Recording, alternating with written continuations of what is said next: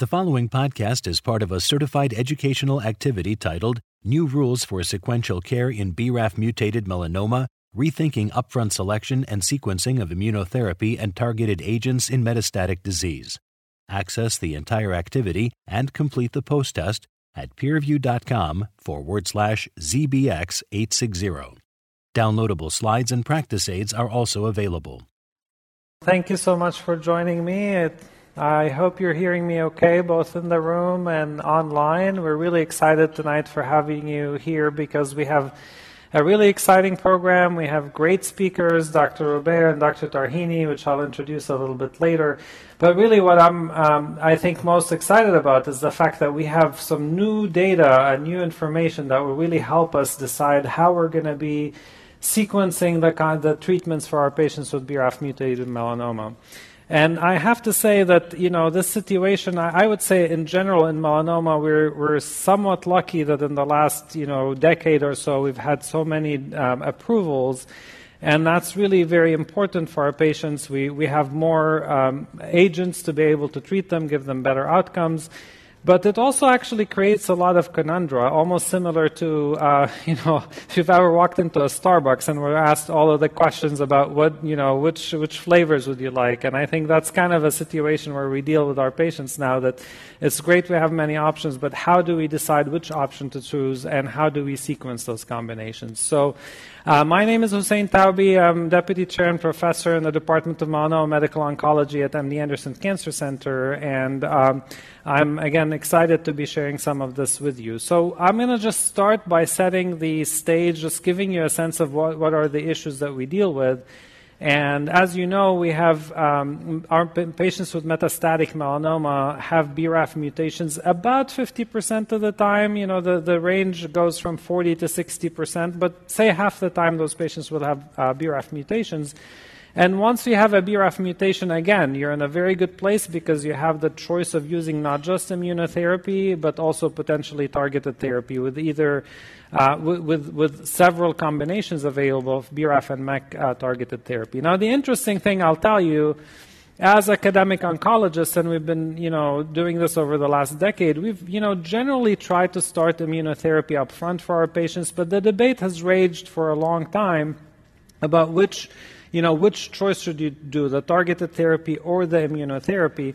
And we didn't really have any way of telling. All of the trials that have led to approvals have been done in first line disease in patients that were treatment naive and had shown improved survival, improved outcomes for those patients. So there was not really good direct comparisons.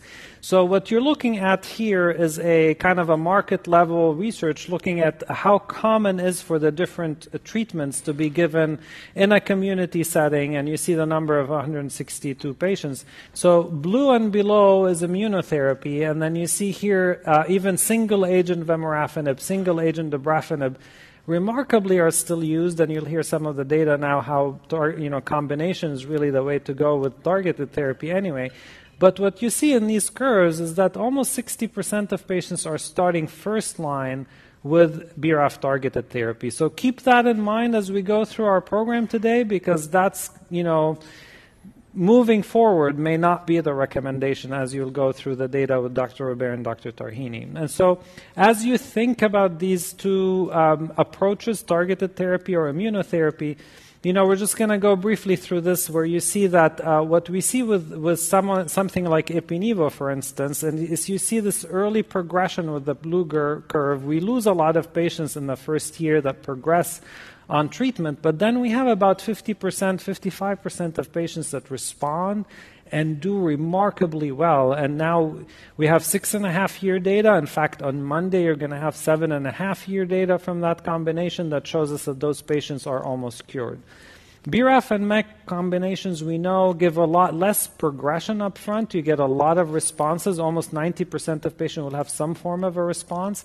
But we also know that over time that uh, the progression happens, you know, median about a, a year to 15 months We know that about 20% of patients do well long term, but again, this is a lot lower than ipi-nivo or at least like immunotherapy. So the question here is, you know, it may look simple that everybody wants to get cured, and we want to try to get for the largest proportion of patients that have, you know, that, that, that have that long term or, or tail at the end of the curve.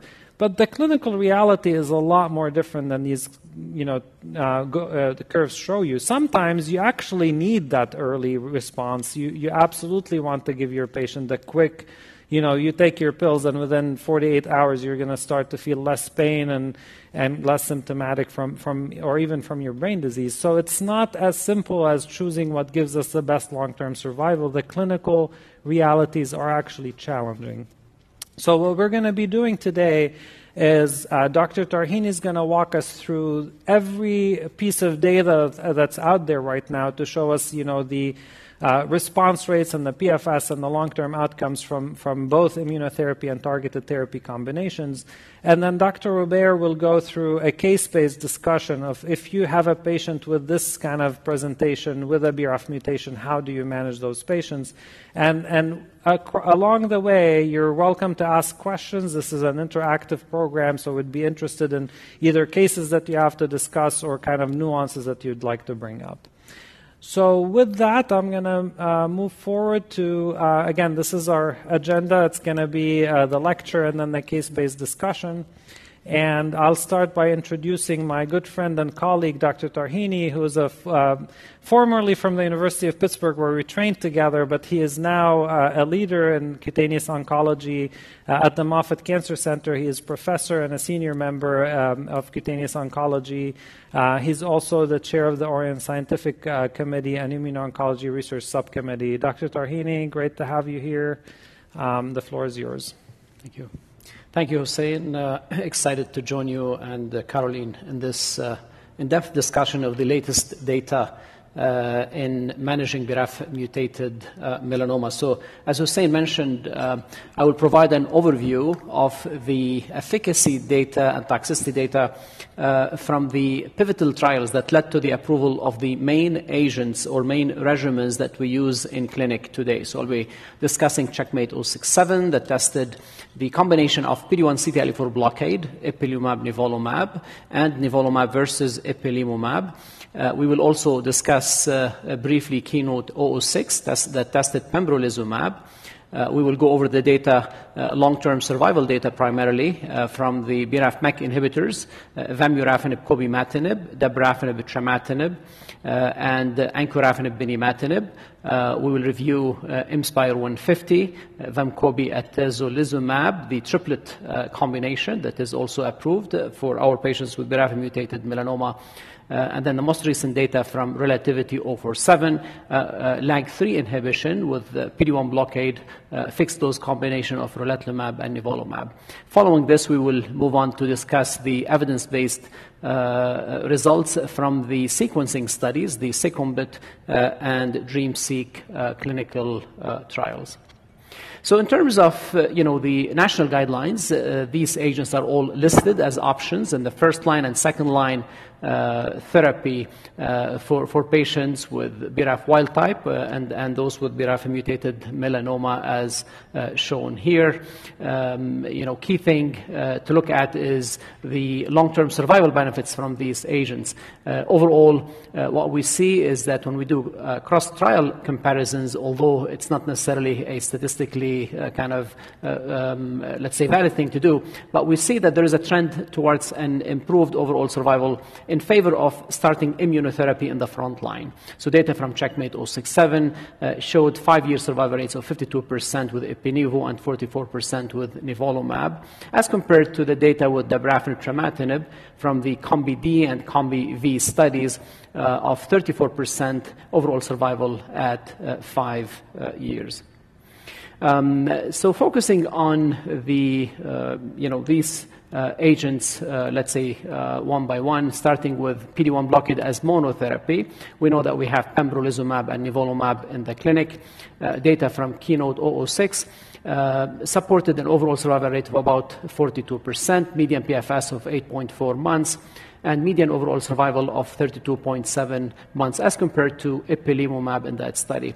Uh, interesting to see also the uh, five-year survival rates and uh, seven-year survival rates of 43% and almost 38% uh, overall.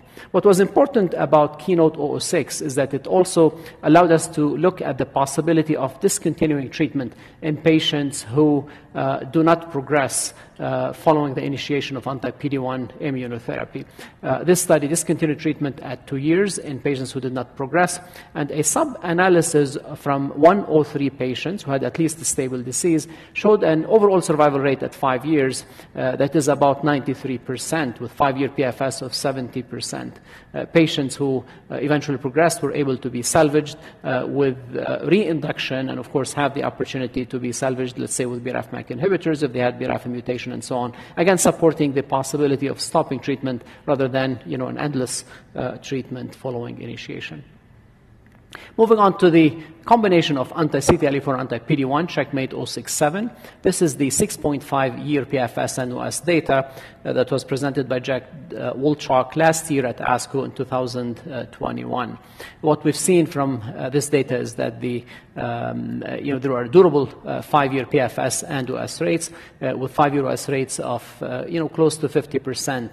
And when they did the, let's say, melanoma-specific survival, was upward of 50%, uh, you're about 58% uh, overall. Um, uh, in, in, in, zooming in on the BRAF mutation, let's say patient population, we see that the results are comparable between patients who had BRAF mutant and BRAF wild type in terms of the long-term benefits. When we look both at the ipi-nivo combination and uh, at nivolumab. Um, here, um, you know, the, uh, let's say the overall survival rates were uh, almost similar between BRAF mutant, BRAF wild type, slightly lower for BRAF mutant in terms of progression-free survival. but in terms of overall survival, there appears to be um, a, an advantage for the uh, BRAF mutant patient population uh, at five years in terms of overall survival. And those uh, who were treated with IPI and NIVO, those were treated with nivolumab, there are similar benefits. Again, highlighting the importance of uh, uh, you know, the BRAF-MEK inhibitors as a salvage in patients who progress following initiation of immunotherapy. This study also highlighted the importance of, uh, or the prognostic value of the liver metastases and visceral metastases, probably reflecting the tumor burden overall, and uh, show, showing here that the patients who had liver metastases unfortunately have a disadvantage overall and less survival compared to those who are without liver uh, metastases. Uh, the challenge with uh, you know, CTLA-4 blockade as monotherapy and in combination is obviously the uh, higher rate of immune-related adverse events. So what Checkmate 067 reported is a 59% um, uh, rate of grade 3-4 immune-related adverse events compared to 24% with nivolumab.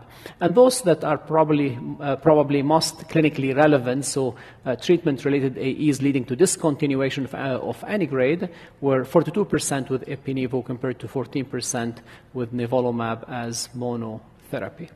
The exciting data was presented uh, recently, obviously, and published in, New, in, the New England Journal of Medicine, is now the introduction of LAG3 inhibition. So the fixed dose combination of relatlimab nivolumab compared to, to nivolumab in the Relativity 047 uh, study. The primary endpoint in this study was the progression-free uh, survival, and this study obviously met its primary endpoint, uh, was positive, uh, hazard ratio of 0.75, and median of uh, 10 months compared to about 4.6 months. Um, obviously leading to uh, FDA approval, and this is an option now that we have in the clinic. Now, Hussein will update this data on Sunday during the uh, oral presentation melanoma session. Um, the um, uh, overall survival and response data were also uh, noted at a median follow-up of 19 months, uh, presentation by Georgina Long in the ASCO plenary uh, series. Um, there was a uh, there was a, an interesting, strong trend in favor of improved uh, overall survival uh, of hazard ratio of 0.8 was not statistically significant, but there was a, a strong trend or, or, clear trend there. Also, when looking at the one year and two year overall survival rates uh, in between the combination and monotherapy. The response rates were 43% and about 33%, uh, respectively, also in favor of the uh, combination. Uh, what's also uh, important here is obviously focusing on the BRAF mutation uh, patient population, and these uh, appear to derive similar benefits to those with wild type. So we see it again uh, in terms of combination immunotherapy, whether it is with CTLA4 blockade and PD-1 blockade or LAG3 inhibition and PD-1 inhibition, that patients with BRAF mutate, mutated melanoma who start these combinations in the front line appear to derive at least similar benefits compared to the wild type patient uh, population. Um, um, one important, uh, you know, kind of uh, addition from the LAG3 um, uh, combination here is the safety profile when considering the CTLA4 blockade, the ipi combination. Uh, we see that the rate of grade 3-4 uh, immune-related adverse events uh, was about 19% uh, uh, with Rela-Nivo here, and those leading to discontinuation of any grade about 15%. Clearly, um, let's say, a major advantage um, in terms of combination immunotherapy in the clinic.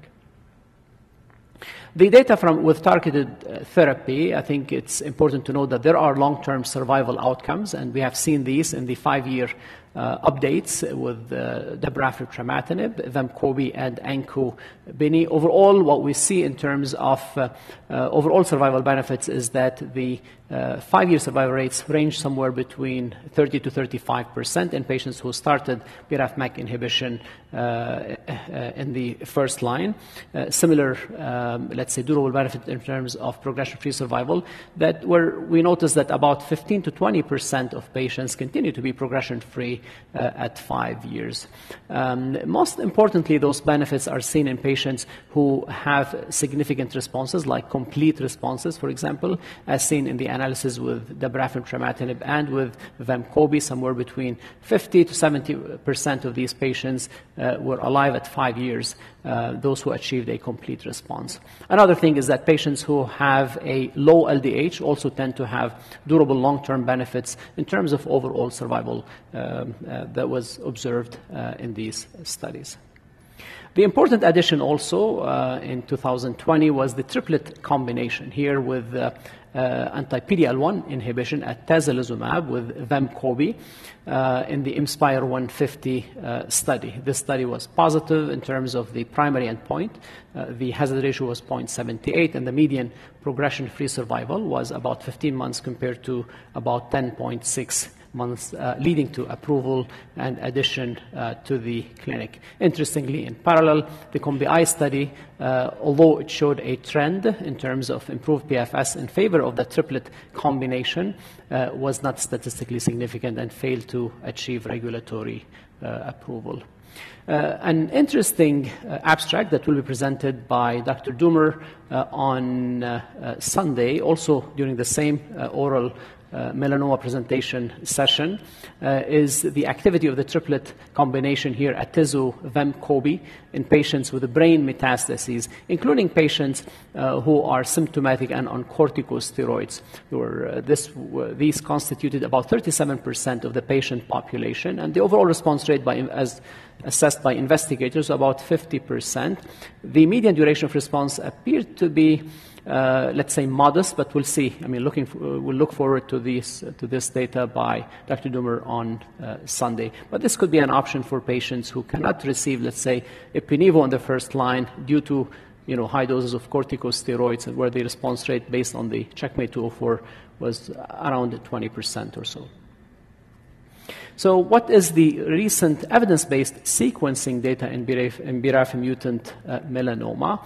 The SECOMBIT study was a study that uh, randomized three cohorts of patients uh, into, um, uh, and, and, those patients had BRAF mutated melanoma, uh, into first line BRAF MEK inhibition, Encobini, and at the time of progression uh, received the combination of ipilimumab and nivolumab. Uh, the second arm, arm B, patients started with ipi-nivo uh, in the first line and at progression uh, uh, transitioned to encobini as a combination. And the third arm was the so-called sandwich arm, where patients received encobini for eight weeks and then moved on uh, in the absence of progression to encobini.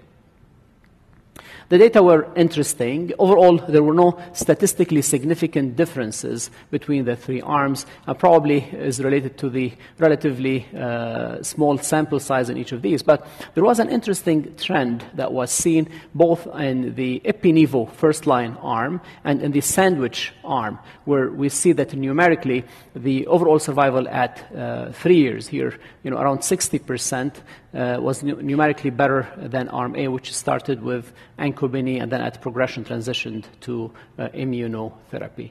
The similar trend was seen also uh, in terms of uh, progression-free survival. Um, again, uh, about 53, 54% uh, PFS rate at three years in those who had IO or sandwich arm, compared to about 41% in those who started with encobini and transitioned at progression only to IO. So in a way, it supports IO in the first line. Uh, the uh, other study is the DREAMseq study. This is an ECOG ACRIN study, EA6134, where Mike Atkins um, you know, uh, designed and started this study in 2015. Uh, the study was designed to randomize patients with BRAF mutant melanoma uh, into arm A, which is induction ipi-nivo, and at progression, patients would be transitioned to the BRAF and trametinib. Arm B, uh, the BRAF and trametinib, and at progression, transitioned to uh, ipi-nivo. Uh, this study had a primary endpoint of two-year uh, landmark overall survival. Uh, it met its primary endpoint, so the uh, two-year overall survival rates were 72% compared to 52% in favor of uh, immunotherapy uh, upfronts. In other words, 20% reduction in the risk of death uh, at uh, two years. So, in conclusion, five year overall survival rates are more than 40% with single agent anti PD1 and more than 50% with anti PD1, anti CTLA4 uh, uh, combination immunotherapy. The option of single agent or combination may be tailored based on patient needs. Uh, fixed dose uh, LAG3 PD1 blockade has emerged as a new first line option with relatlimab and nivolumab.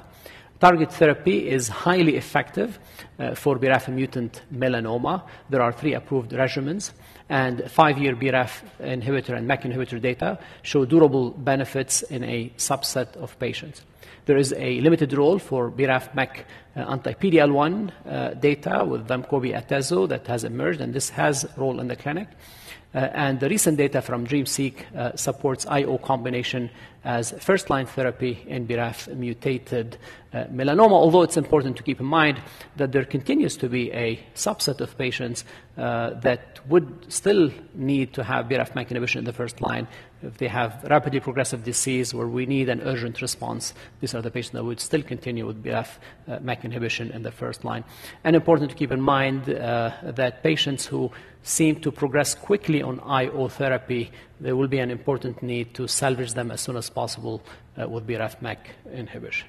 We have some questions online. One of them I, will like you to address now, Dr. Tarhini, and then we leave the rest towards the end, but I think it's very relevant. One of the questions talks about AEs. Are there fewer AEs when sequencing treatment from targeted to immune checkpoint than vice versa? Um, any any information from the DREAMseq yeah. data uh, in terms th- of toxicity? So I think the likelihood of having toxicity is probably the same. So with ipi-nivo, whether you give it in sequencing or you give it uh, upfront, is still the same uh, uh rate of uh, grade 3 for adverse events, let's say. Thank you. That was great. Okay, great. Well, we'll move on to Dr. Robert again. I'm really pleased and honored to present Dr. Robert, who's the head of the dermatology unit and the director of melanoma research team at the INSERM and Gustave Roussy and Paris-Saclay University from Villejuif, uh, France. And um, Caroline will walk us through a few cases. And, um, you know, again, there are some questions online, but I think some of the cases will illustrate some of those same issues, and then we can do another Q&A at the end as well. Go ahead, Dr. Thank you. Uh, thank you very much. I'm very happy to be here and to uh, discuss with you and with you this case. Um, and it's really, I think it's really important that you know that it's really an everyday question. This is something that happens every day in our clinic and probably in yours too. So let's imagine a woman of 62 year old and she has stage 4 metastatic melanoma unresectable with several lung metastases. She has high LDH, uh, upper the, uh, uh, above the upper limit of the normal, but uh, not uh, above the, twice the upper limit, between 1 and 2.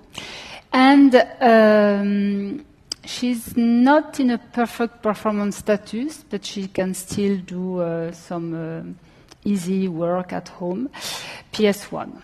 And she's awaiting for the result of a baseline testing. So what are we waiting for?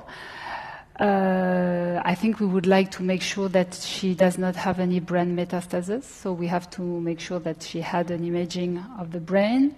And also we need to know her BRAF mutation status. So you might think, why? Because you just told us that regardless of the BRAF mutation status, we would like to initiate the treatment with immunotherapy. Yes, okay. But at the same time, it's very good to know, to anticipate things and to exactly know.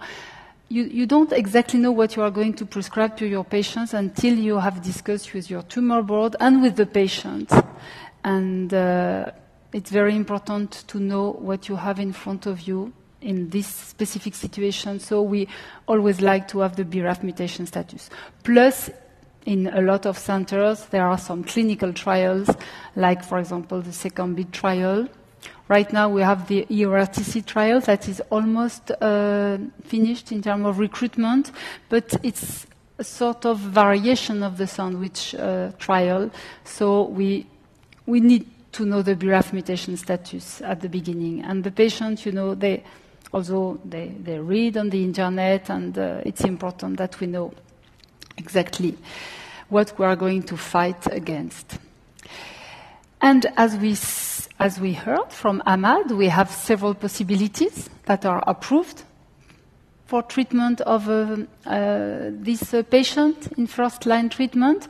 We can give either a monotherapy with uh, anti-PD-1, pembrolizumab or nivolumab.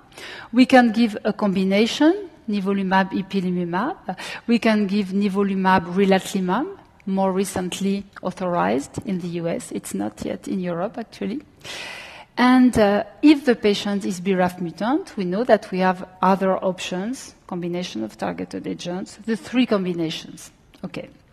So now we are going to discuss and we need to have the confirmation of the BRAF mutation status, yes or no. Well, in this case, she has a melanoma with a BRAF mutation. Just a small parenthesis. Sometimes you want to have the information quite quickly. And you can also have immunohistochemistry staining, you, can, you have an antibody that recognizes very specifically the BRAF mutation, but it's only recognizing V600E. So if it's positive, it's very good. Usually it's confirmed by molecular biology, but in fact, uh, I think it's very good if you have the staining. But if it's negative, you have to check if it is not V600K, which is also sensitive to BRAF and BRAF-MEK. So it's um, you need to do the, the PCR. Okay, so Margaret, this patient, she has a BRAF mutant melanoma, so we have these options. So I think maybe we could discuss. So you say? What would you? Yeah, think? so I think it's um, you, you present a really in- interesting case. Remember, the high LDH is probably of all of the three things that you noted are probably the the one thing that kind of we take note of because you know, generally when we think about BRAF-MEK, I even mentioned it when I was starting, is that, you know, if you have someone with rapidly progressive disease, aggressive disease, you think those are the patients you need to jump on and treat with, target, with targeted therapy. The interesting part is we also know that patients with high LDH actually do pretty much less well than patients that have normal LDH with targeted therapy as well. So having a high LDH is something that drives me a little bit away from BRAF-MEK, even regardless of the uh, randomized data that we just heard about. Mm. Dr. Tarhini, what are your thoughts? Oh, I agree. I think uh, you know LDH by itself, uh, uh, you know, in patients who are who we have time to treat, uh, I would favor immunotherapy in the first mm. line. But what I would watch is patient who go, walks into the clinic and, or, or, cannot walk to the clinic, comes in a wheelchair, or somebody that we see in mm. the hospital. These are the ones where I would consider BRAF/MEK. Exactly. She is not. She's not symptomatic she's just a little bit tired. She has not something that threatens her immediately. Mm-hmm. But the prognosis is not so good because of the high LDH. So, yeah. I just would like to make another small parenthesis. This is a translational work that uh, we did in our lab. We work on the persister cells. These cells that hide in the body, we don't see them with the CT scan, we don't see them with our examination. But unfortunately, after some time, we know that they have been there because we see a relapse. And sometimes it can last for a long period of time, this sort of um, period where you have these persister cells invisible. We, uh, we call them the invisible threat. And in the lab, you can recapitulate that if you take some melanoma cells, you put them in culture with BRAF/MEK inhibitors. Almost all of them die in two days, but not all of them. This is very important. You have about 10% of the cells that remain in your petri dish. They don't look so in very good, uh, very good shape, but they are there. They are not dead. If you take them off drug, if you take off the drug, you take the medium off, and then uh, you re-challenge them after one day, two days, three days, five days, progressively they go back to the same sensitivity as they were before, what we call the parental cell. So it's, it's not that they have acquired a mutation of resistance. It's something that is very plastic. They have, so it's a lot of epigenetic mechanism. I mean, there are a lot of uh, data about this plasticity of the persistent cells, but we also showed that they modulate their translation for example, of the RNA. But then what, is, what I want to insist on is that if you leave these persister cells under the pressure of the BRAF/MEK inhibition, after some months, you have clones that have acquired resistance mutations. And when we did that in several clones, we found the same mutation that sometimes are found in the patients. So this demonstrates in the melanoma model that persister cells feed resistance. They are a reservoir for resistance. So I'm not saying that this happens only with BRAF/MEK inhibitions, because we know that we also have relapses with immunotherapy. But this is something that in vitro really demonstrates the fact that you can create this persister that can lead to resistance. Okay. So we are not going to decide how to treat our patient based on Petri dish, of course, but we need to understand. What we need is what Ahmad showed us, this kind of data, who, tells, tell us that statistically it's better to initiate the treatment with ipilimumab, nivolumab than to begin with BRAF/MEK. So it is uh, the reason why we I think all of them would prefer uh, initiate the treatment in this patient with immunotherapy. So, so Caroline, yes. can, you, can, you, go back to the oh, sure. for a second? I really want us to discuss DreamSeq for a few more minutes. I mean, I think what's uh, I had the same discussion with Mike Atkins. I was telling him the best thing about this study is not it's it's not a little positive. It is very positive. I mean, 20% survival difference at two years, and I think that is not that that is a major major difference and i think before he started the study we all felt as as mm. academic mm. oncologists mm. we all you know favored immunotherapy we knew we wanted to get the mm. you know the long term outcome for our patients i remind everybody that this study was actually again combination ipi-nivo versus dabrafenib trametinib the option of single agent pd1 is not part of this right but we always felt like we should do it we couldn't make that decision without randomized phase three data. And what was impressive is again, it wasn't a little positive, it was a 20% overall survival difference. Uh, so just interested in both of your thoughts about the fact that again, this is still not, you know, single agent. And I'm getting some questions online as well about, well, what about Nivo-Rela? I mean, mm. this is very, you know, we have to take that, that study in the context mm. of exactly how it was performed. Mm. It was Ipi-Nivo versus the Dabrafenib So what are your thoughts on that? There is just a little bemol for me that the combination of targeted therapy did not perform well in this trial because we know that we can obtain close to 70% of response, and here it was much lower. I don't really know why.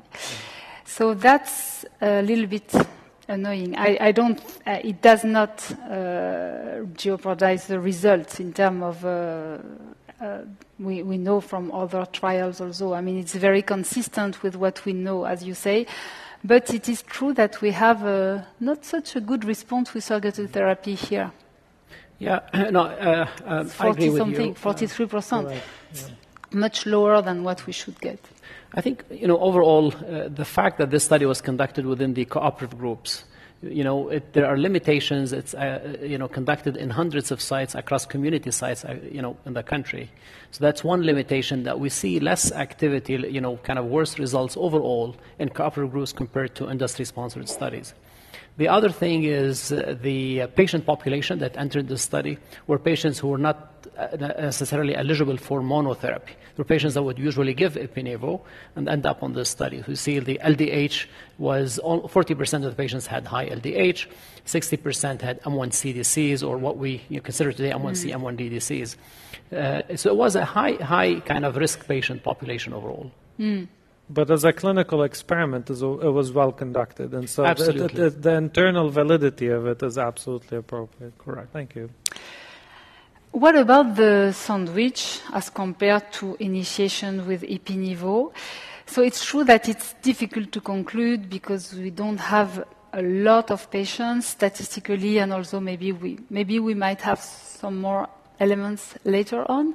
But what we see here again is that the arm A, which begins with BRAF/MEK and changes at progression, does not perform that well in comparison to the B, which is Ipi-Nivo and then BRAF/MEK at progression, or the so-called sandwich, which is BRAF/MEK inhibition for two months, followed by uh, Ipi-Nivo quite rapidly, only two months of. Uh, so the two last arms do as well, and they seem to do better than initiation with BRAF/MEK. So again, the same signal that maybe it's better to have an immunotherapy quite early on.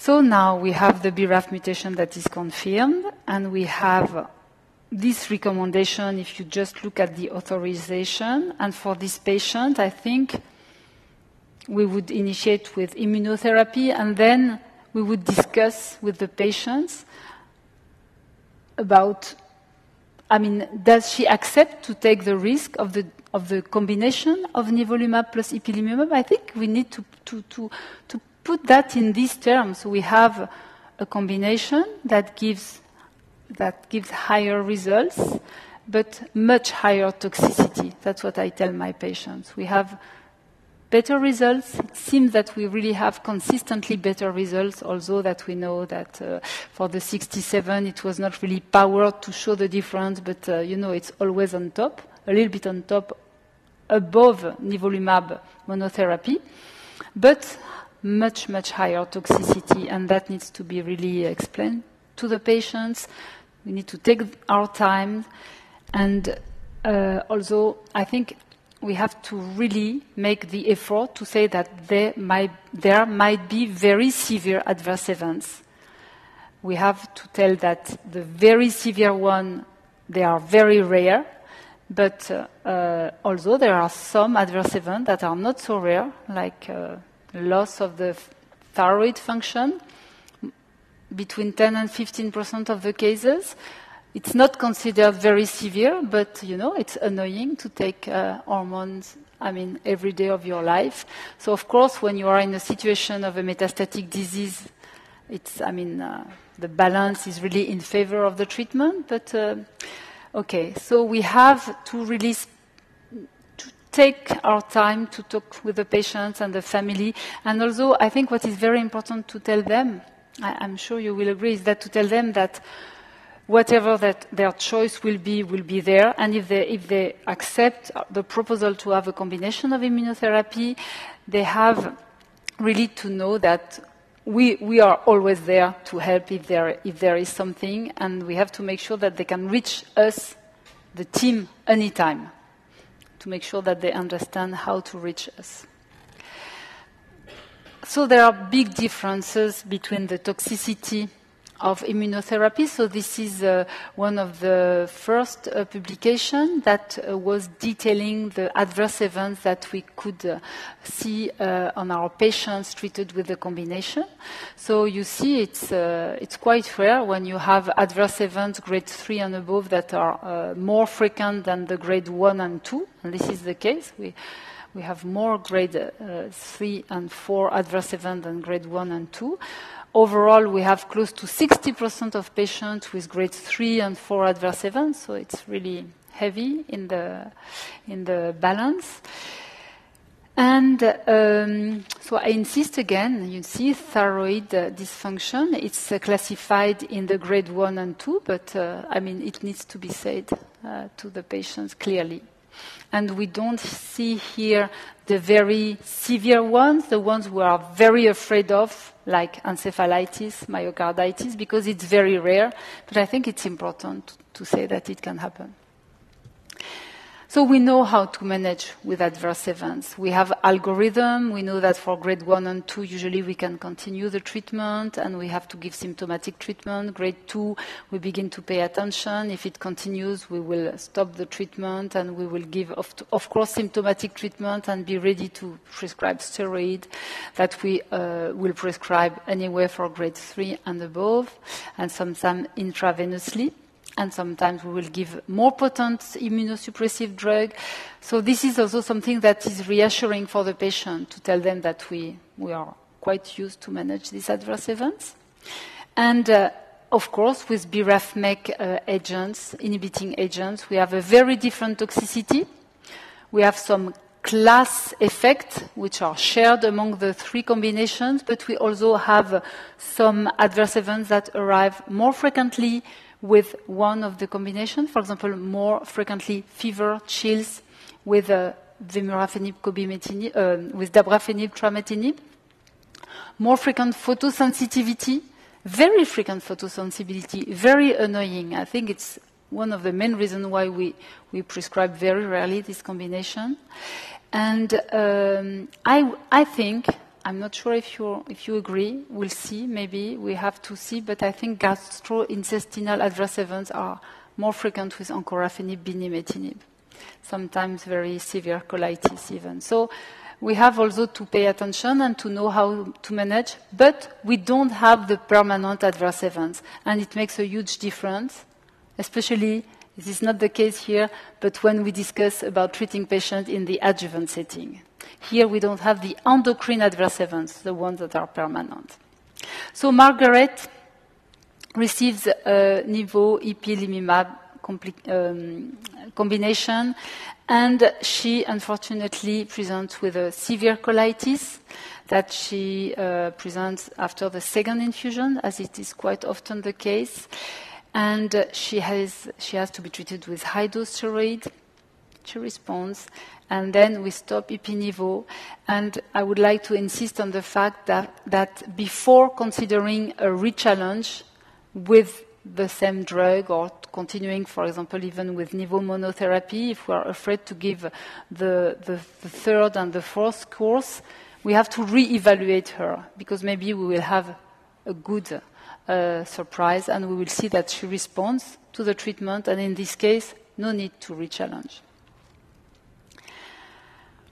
So now let's imagine she had normal LDH and she's in perfect performance status. Would you have done differently? Yeah, I mean, that kind of, again, uh, first of all, even if I consider targeted therapy, this is a population with uh, lung metastases and, you know, basically limited, it seems, to lung metastases with LDH and PS4. Those, the PS of zero patients will do really well with that. Um, I kind of disagree with some of the options because, as I will show on uh, Sunday, there will probably not be a single situation where single agent PD1 is going to be the answer. It's probably going to be PD1 LAG3. But honestly, this is a situation where you you could think about sing, you know single agent before we had Nivo-Lag in hand, and now Nivo-Lag, with only having M1A disease, normal LDH PS0, the response rates are extra- exceptionally high, both with single agent nivolumab or with nivolumab relatlimab, and those patients do really well. So that is a very high consideration for me when I see a patient with that uh, kind of presentation.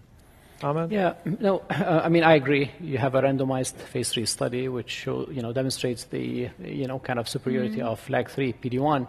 Uh, although I would still consider PD1 in patients, let's say, if they have lung metastases but low tumor burden, uh, and or maybe older, I'd like to kind of minimize the risk of toxicities. Although with LAG3, you know, the toxicity profile is obviously favorable, but um, I'm still, you know, going to look for those patients where I can do PD-1 as monotherapy. You have from uh, now until Sunday morning to maintain. Exactly. um, yes. Okay. Just to remind us, you already showed that that uh, Nivo-Lag, regardless of the BRAF mutation status, it's uh, it seems to be better than nivolumab. Okay. So um, now she has brain metastases.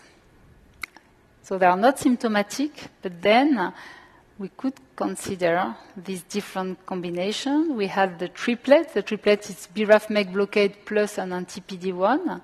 And here I would like, uh, we are very lucky because we have a, a, very, very expert in the field who published his paper.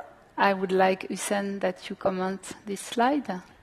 Yeah, thank you. So what uh, what Dr. Robert is showing is the uh, three-year data from Checkmate 204, and so again, we know that single-agent PD-1 has activity intracranially as well. We know that the response rate from two uh, from one single-arm study that uh, was conducted at Yale was the intracranial response with pembrolizumab was about 20%, and then the ABC trial that was conducted uh, in Australia randomized patients to ipi-nivo versus single agent Nivo. And again, single agent Nivo had a response rate of about 20%. So Checkmate 204 was a study in which we, we used ipilimumab and nivolumab. And just to be clear, it's ipilimumab 3 milligrams per kilogram, Nivo 1 milligram per kilogram, given for four doses. So the standard dose, as we call it in, in melanoma, as opposed to the flip dose, which is, uses a lower dose of ipi. And we had a, an intracranial response rate of about 55% and a clinical benefit rate of 50, uh, 58%. So you see the waterfall plot there. So it was a lot of responses, I would say um, the, the median time to response was six weeks, so it was a very quick response. Um, I can do the next and show. I think most importantly, uh, the fact is it was very durable responses. So at three years, when we reported this back in November, we hadn't reached the median PFS. So we, we still had a three-year PFS of 52%, so it was above the median still, if the patient was asymptomatic. And 87% of the responses were ongoing. Hmm. Uh, and again, one of the things we have in a supplemental, by the way, we did a landmark analysis at 12 weeks. So if you had an intracranial response at 12 weeks, the overall survival at three years was 92%. So again, confirming that this combination is very effective in the brain. Mm. The uh, P- I'm sorry. Did you have a question? No. In other in other words, you tell us that you have a response that is as good as anywhere else. Exactly. If you exactly. are asymptomatic. If you're asymptomatic, and the PFS that you see below is from patients that were symptomatic or receiving steroids at the time of initiation of therapy, the response rate was not good. It was 18% that we managed to actually have a response, and so it's a very low response. But what you see from this PFS curve is actually still flat lines. So actually, the four responses that occurred were all durable. So every time you got an intracranial mm. response, mm. it was durable, but it was a much lower response. Mm. So with BRAF MEK, we know we have a uh, previous uh, publication with uh, dabrafenib and trametinib. The response rate was not bad in the first cohort, which is really the one, the only one that we can analyze because it's 78 patients. The other ones are really small.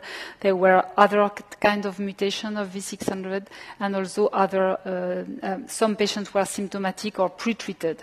But the cohort A, asymptomatic, no prior radiotherapy, you see response rate, it's good. It's more than 50%, 58%, so it's less than uh, other sites, which is a, about 70%, but still, it's as good as your response rate with Nivo-Ipi, but in terms of duration of response, we are much less good. We are about six months of PFS median, so not durable responses.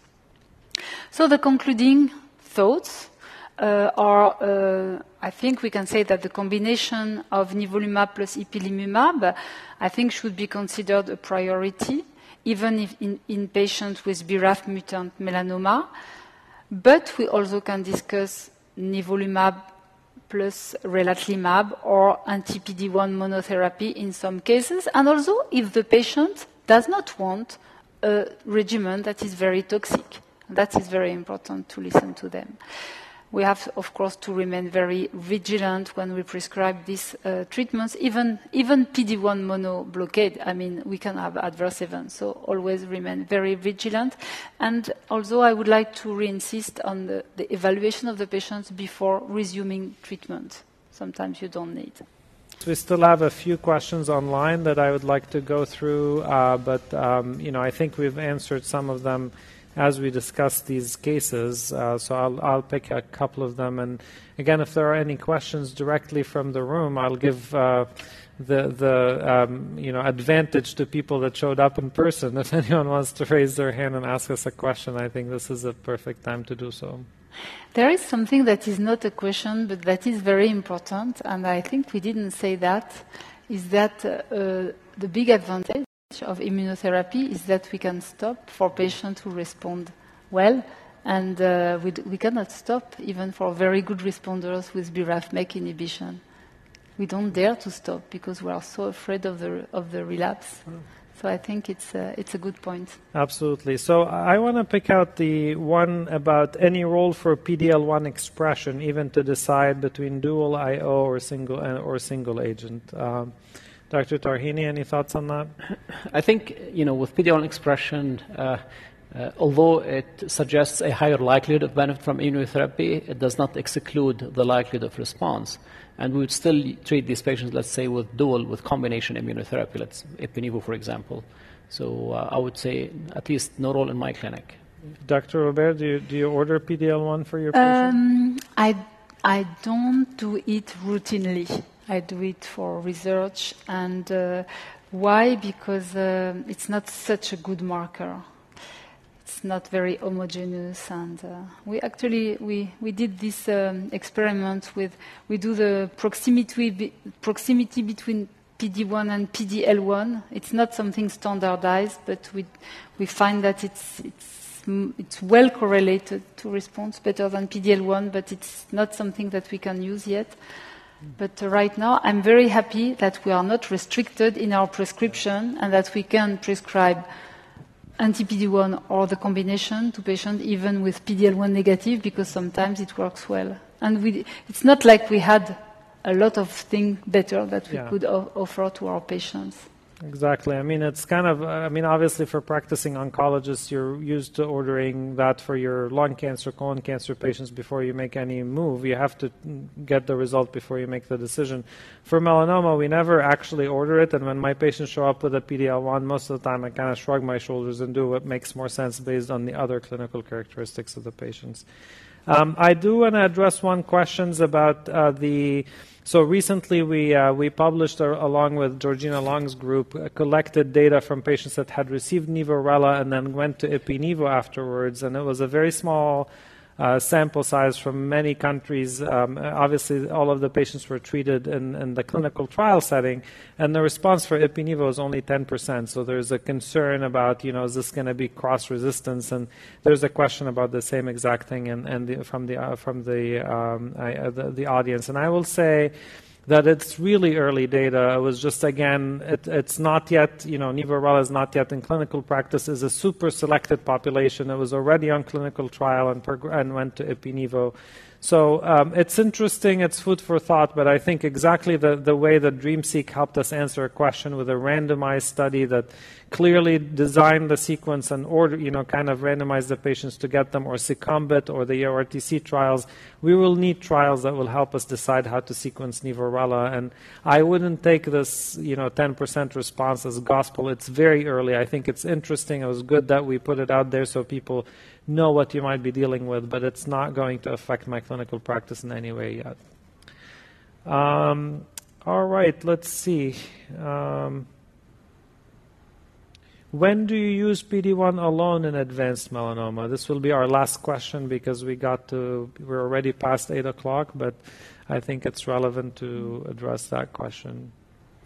Dr. I, I, I alluded to it uh, earlier, uh, possibly, you know, patients with uh, normal LDH, very low tumor burden, maybe the M1A, or those with isolated lung, you know, one or two lung metastases. I may still use PD-1 mm. monotherapy or patients who are more fragile. Correct. Yeah. Concerned about uh, adverse events. Very, very old or like a little bit on the autoimmune side.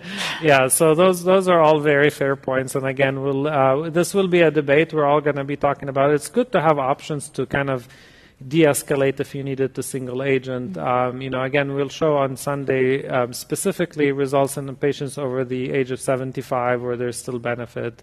Patients that uh, M1A and M1B disease where the response rate is more than 50, 55%. So, you know, uh, personally, maybe I may be biased, but I do find it really hard to consider single agent I will give you the autoimmune disorders question. We still don't know.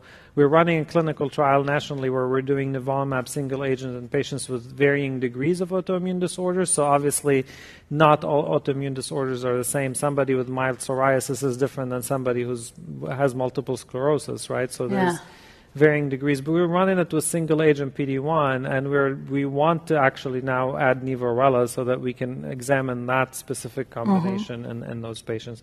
The last thing I'll say about Nivo-Rela is we don't know its activity in the brain at all, and I, I think that's a really, really critical component. So if you have a patient with brain metastases, Ipi-Nivo is really the, uh, the most appropriate tool for those. Any last words from, yes, from and no, no burning question in the audience? No, yes. One, go ahead. Yes.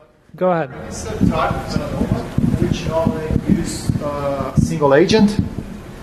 Is there any subtype of melanoma, like desmoplastic or? Ah. Go ahead.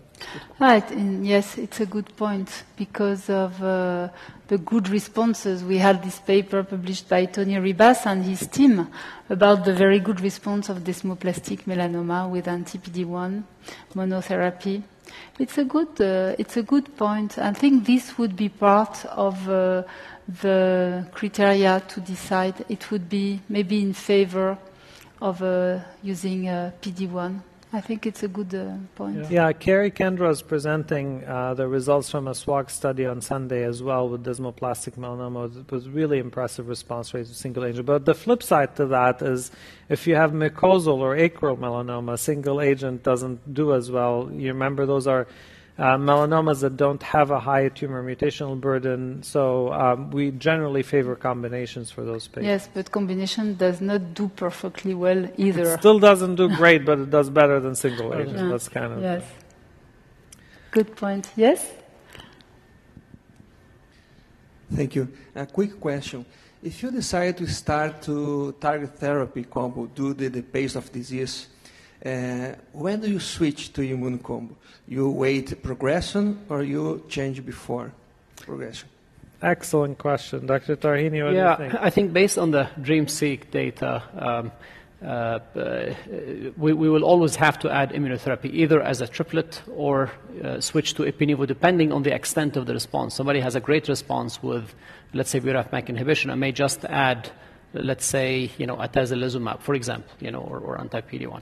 Uh, but, uh, but I think I would be hesitant uh, to treat with BRAF/MEK alone, especially in those who have such a high tumor burden, such a ha- bad performance status to start, and they're high risk to come back. And one observation in the uh, DREAMseq study, 24 patients died on the study early. Uh, and when we looked at, into those uh, patients, uh, the common factor was that none of them received BRAF/MEK inhibition in salvage after Ipi/Nivo, which, which you know, kind of calls for the fact that there are these patients that we need to salvage them quickly with BRAF/MEK inhibition, but I think we need to consider adding immunotherapy soon after. Mm. Uh, this you. is exactly the sorry. this is exactly the question that we try to address with the EORTC trial uh, with BRAF/MEK for a short period, followed by Ipi/Nivo versus Ipi/Nivo. But the current evidence is lacking. I mean, that's that's the truth, right? So you know, the the, the idea of doing short sequence and going to it is we're waiting for those. SECOMBIT had that for two months, and is that the best? I, I don't know. I mean, it'll be interesting to see, but. Um, waiting until progression is the only kind of you know data that we have now, and it's not good. It, it, it's not a good outcome. So um, yeah, and the the other thing I'll just say, mention very briefly, is we're seeing. I'm not sure that's your experience as well don't want to be kind of promoting one combination over the other, but but I feel like with BRAF/MEK that we currently have, there's more stability over a longer period of time. I used to get really nervous at the eight month mark for my patients, at the 10 month mark, and now the 12 month mm-hmm. is coming, and it's you know the 15 months are coming, and it's not as as bad. So so perhaps our agents are a little better as well. Uh, the point is, you know, when you get closer to these, you know, one year to 15 months period, I start kind of checking on those patients a little more frequently so that you don't do the every three months and then you might miss the progression and, and miss the opportunity to intervene um, yeah. for those patients. But that's, that's all clinical practice, not evidence driven. But unfortunately, the reality, uh, more, I mean, most frequently, if you if you stop uh, your uh, targeted therapy to try to initiate an immunotherapy, uh, sometimes uh, you have to really re-challenge with BRAF/MEK inhibition yeah. Uh, rapidly because it's very difficult to stop. Yeah, and and I think one one observation was important observation in DREAMseq is that the likelihood of response with BRAF/MEK is similar whether you give it first line or second line after mm. So the response rate is similar. While with Ipi/Nivo, the response rate is less mm. if you give it after BRAF/MEK. Yes, so I these are excellent salvage agents. I think it's very important because that's what I wanted to say and I forgot. I mean, we don't say that BRAF/MEK inhibitors are not good treatment. It's excellent treatment for patients who are rapidly threatened by their metastasis or second line yeah. because immunotherapy does not work all the time. I mean, we know, unfortunately.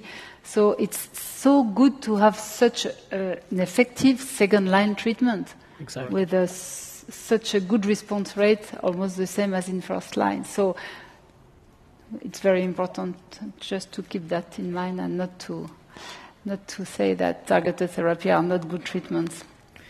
Well, thank you all very much. Thank you. Yeah, we, thank we, you. we don't this stop. Was, this was great. this activity is certified by PVI Peerview Institute for Medical Education. Remember to download the slides and practice aids. Thank you for listening. Download materials and complete the post test for instant credit at peerview.com forward slash ZBX860. This activity is supported through an educational grant from Bristol Myers Squibb.